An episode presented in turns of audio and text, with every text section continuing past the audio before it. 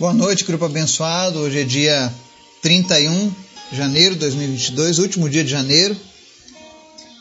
E hoje nós vamos falar sobre algo muito interessante, que é 2 Coríntios capítulo 3.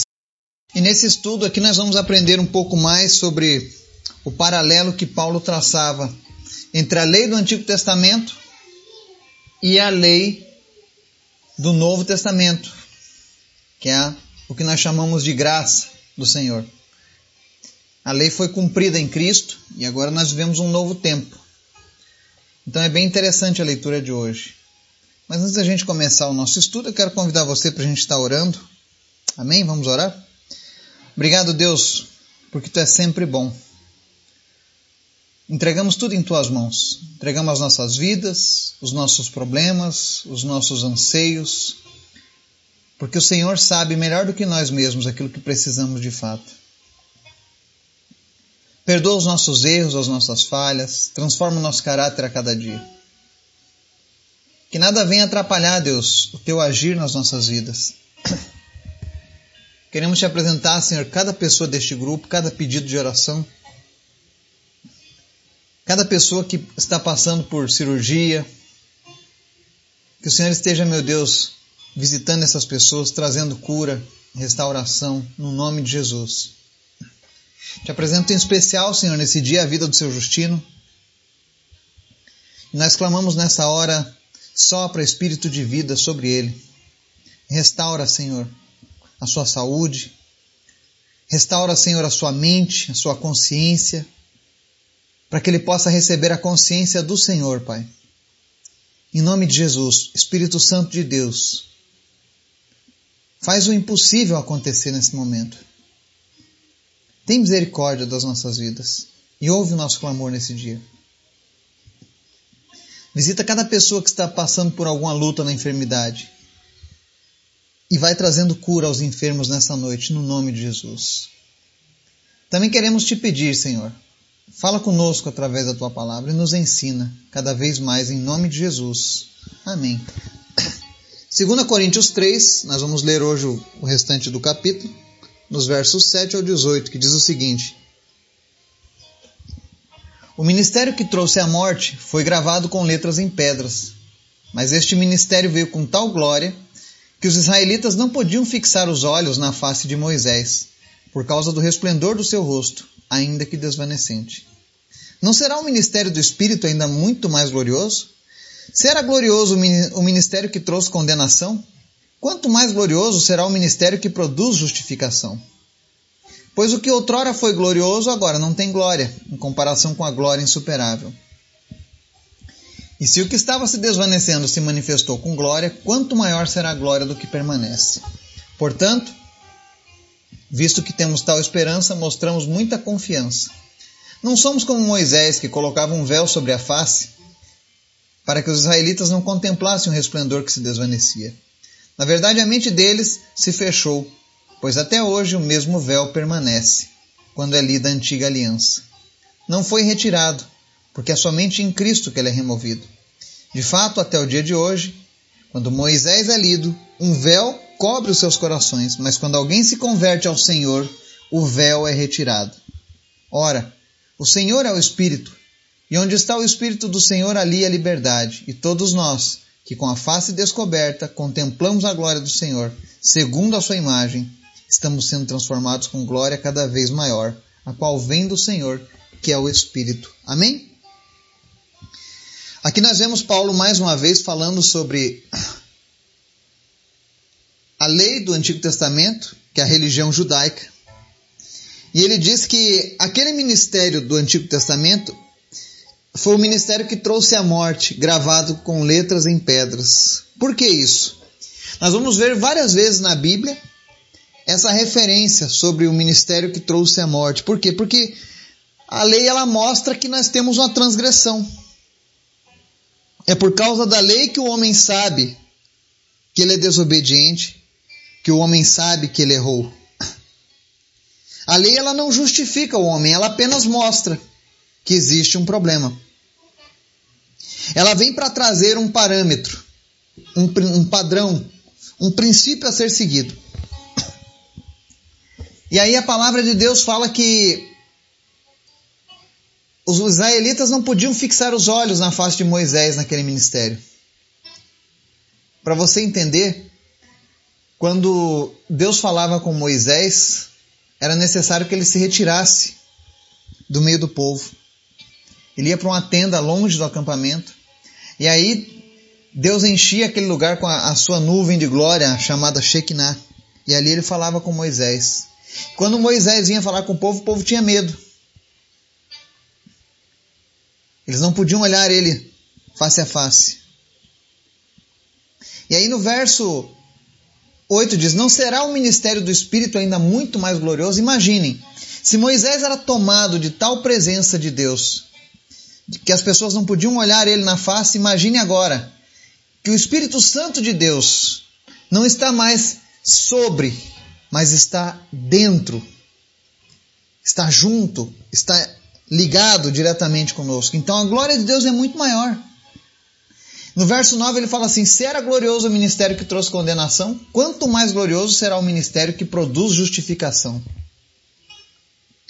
Hoje nós vivemos o período da graça. E na graça o homem, apesar de algumas pessoas dizerem: Ah, Deus está condenando, a palavra está condenando, na verdade, a palavra de Jesus hoje, ela nos justifica. Ela nos diz, olha, vocês erraram, vocês são falhos, mas vocês se arrependeram. E o meu sangue justifica os seus erros. Diante de qualquer acusador, ninguém mais poderá te acusar a partir do momento que você se arrependeu diante de Jesus.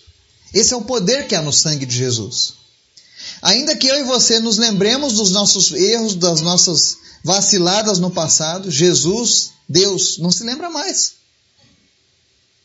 Deus joga no mar do esquecimento aquilo que eu errei ontem e que me arrependi hoje. Então, essa é a, esse é um dos grandes mistérios da palavra de Deus, esse poder de justificar o pecador. Nós nos tornamos justos, não pelas nossas obras, porque pela lei era isso. O homem tentava se justificar através da lei. Ele seguia lá os 613 mandamentos. Você sabia que são 613 e não 10. Então os homens, os judeus tinham lá uma série de, de regulamentos que eles precisavam seguir. E eles faziam aquilo buscando justificação. Mas a verdade é que Deus nunca quis apenas que você seguisse um conjunto de regras. Ele queria um relacionamento. Tanto que o próprio Davi foi além dos homens do seu tempo. Ele descobriu que Deus não estava interessado em cumprir regrinhas. Deus estava interessado em você amá-lo, respeitá-lo, falar com ele, andar com ele, relacionar com ele. E Jesus mostra que de fato essa é a graça de Deus. É por isso que é chamada de graça, não custa nada. Ela foi paga por Jesus. E aí a palavra diz assim no verso 10: Pois o que outrora foi glorioso agora não tem glória, em comparação com a glória insuperável. Ou seja, a beleza do judaísmo, que tantas vezes tem tentado adentrar, especialmente as igrejas, pessoas querendo trazer o judaísmo, cristãos usando kippah, celebrando festas do judaísmo. São coisas bonitas? São. Mas essas coisas não têm mais glória. Porque aquilo ali era uma sombra, era uma preparação para que Cristo viesse. Agora que Cristo veio e revelou-se ao mundo através da palavra e através do Espírito Santo, aquelas coisas perderam o seu valor. Porque aquilo que estava sendo aguardado agora chegou. É o que ele diz no verso 11. E se o que estava se desvanecendo se manifestou com glória, quanto maior será a glória do que permanece. Ou seja, nós estamos vivendo agora o momento em que a glória do Senhor está sobre a nossa vida. Verso 13 diz assim: Não somos como Moisés, que colocava um véu sobre a face, para que os israelitas não contemplassem o resplendor que se desvanecia. Na verdade, a mente deles se fechou, pois até hoje o mesmo véu permanece quando é lida a antiga aliança. Não foi retirado porque é somente em Cristo que ele é removido. E no verso 15: De fato, até o dia de hoje, quando Moisés é lido, um véu cobre os seus corações. Os judeus, até hoje, estão presos com esse véu que cobre a visão real de Deus. porque eles se encheram de orgulho, eles rejeitaram os, o Messias. Foram eles que gritaram: crucifica-o, crucifica-o. E antes que você diga, então é por isso que eles sofrem, lembre-se que Jesus perdoou os judeus daquela época. No seu último suspiro, Jesus diz: Pai, perdoa eles, porque eles não sabem o que fazem. E eles não sabiam de fato. Porque aquele véu está no coração. Aquele véu tem fechado os seus olhos. Moisés ensinava de maneira que ele precisava botar um véu para que eles não vissem a glória. Hoje nós precisamos mostrar a glória de Deus nas nossas faces. E no verso 14 diz assim que o verso permanece até hoje quando é liga a antiga aliança. Quando eu vejo hoje pessoas que querem voltar a seguir os preceitos da antiga aliança, da antiga lei, é como você retroceder na liberdade que Deus te deu. Porque Jesus diz que os judeus até hoje estão presos, estão cegos. Porque somente quando alguém se converte a Jesus é que esse véu é retirado. E esse véu é a religiosidade. Esse véu é o engano do mundo. Esse véu é a idolatria, porque os judeus idolatravam a pessoa do Moisés. Ah, o nosso pai Abraão, o nosso pai Moisés, o nosso pai Jacó.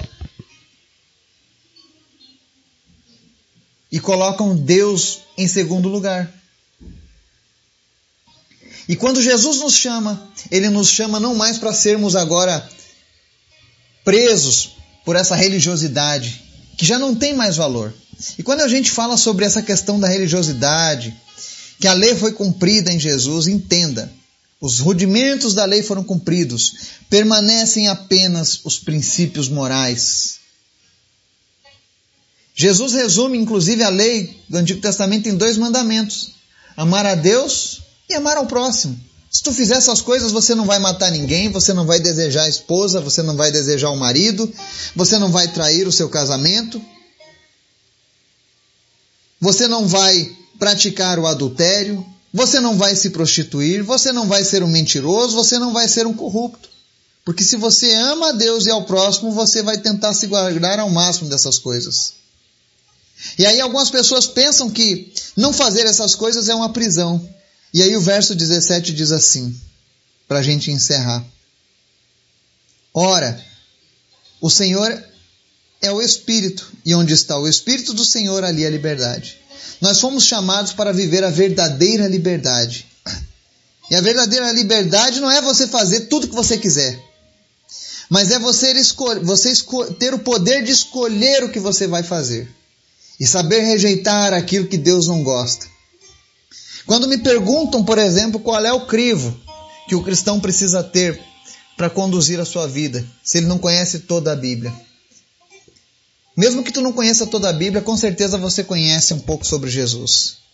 E eu sempre costumo dizer aquela máxima: faça essa pergunta: Jesus entraria onde eu estou indo?